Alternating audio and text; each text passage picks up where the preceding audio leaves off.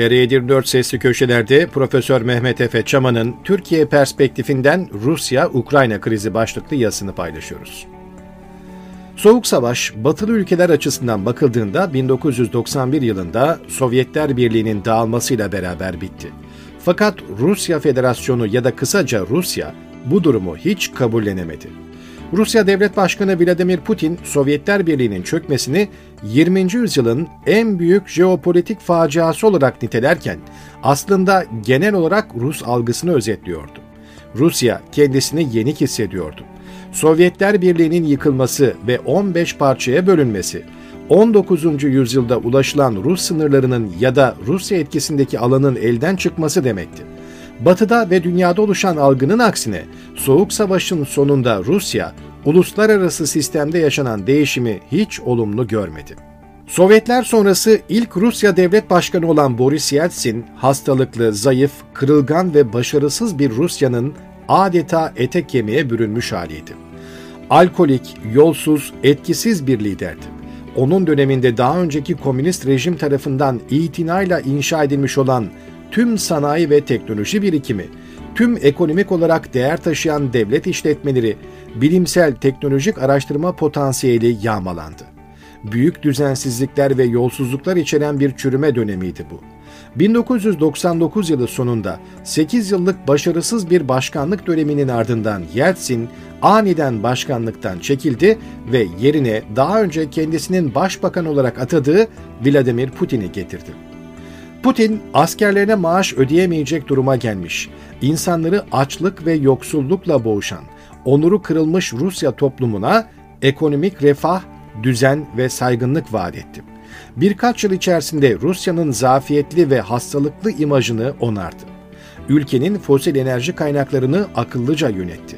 Petrol fiyatlarının artmasından ve doğal gaz ihracatından oluşan katma değeri iyi değerlendirerek Rus ordusunu güçlendirdi, sınırlarında güvenliği sağladı, ayrılıkçı akımları bastırdı, işsizliği azalttı.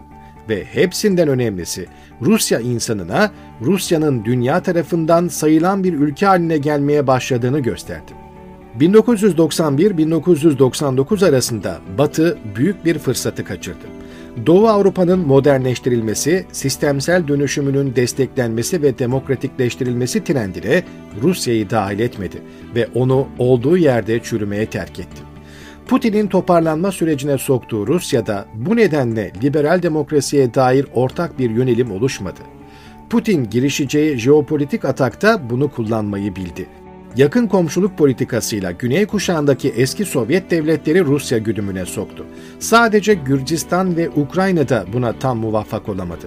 NATO'nun Avrupa'nın doğusuna doğru genişlemesini de Avrupa Birliği'nin doğuya doğru genişlemesini de hazmedemedi. Eski Sovyet toprağı olan Baltık Cumhuriyetlerinin Rus jeopolitiğine verdiği zararı hesaba katarak Ukrayna ve Gürcistan'ın NATO'ya dahil edilmesini kırmızı çizgisi ilan etti. Rusya, Gürcistan'daki Batı yanlısı yönelimden rahatsız olarak bu ülkenin Güney Osetya yarasını kaşıdı ve bahaneyle fiilen Gürcistan'dan kopardı. Ardından 2014'te Ukrayna'nın toprağı olan Kırım'ı işgal ve ilhak etti. Her iki ülkeye de Batı yöneliminden dolayı ceza kesmişti. Top batıdaydı ama batı ne Gürcistan'a ne de Ukrayna'ya topraklarını garanti edebilecek bir anlaşma sunabildi. Böylece fiilen her iki eski Sovyet ülkesi de Rusya'nın inisiyatifine terk edildi.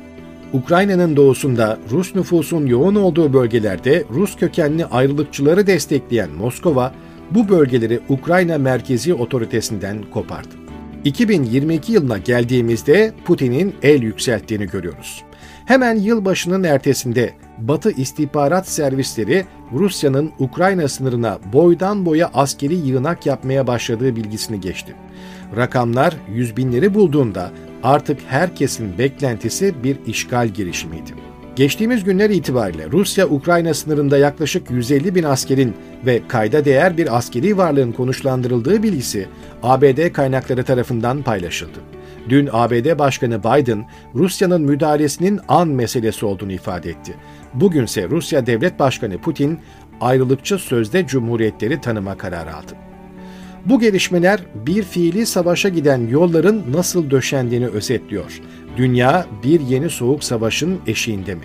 Aslında bu naif bir soru. Çünkü yukarıda işaret ettiğim üzere Rusya açısından soğuk savaş aslında hiç bitmemişti. Batı sadece görmek istediğini gördü. Batı üniversitelerinde öğrencilere dünyanın tek kutuplu olduğu öğretilirken Ruslar seri adımlarla Sovyetler Birliği'ni yeniden inşa ediyordu. Bunu gerek ekonomik bağımlılık ilişkileri üzerinden, gerek enerji bağımlılığıyla, gerekse de askeri işgal ve ilhakla ama düzenli ve apaçık olarak yapıyorlardı. Batı ve NATO ise Rusya'nın nükleer gücünden çekindiği ve ona karşı durmayı göze alamadığı için durumu kabulleniyordu. 2022 itibariyle bu tabloda Türkiye'de son derece hayati bir karar arefesindedir.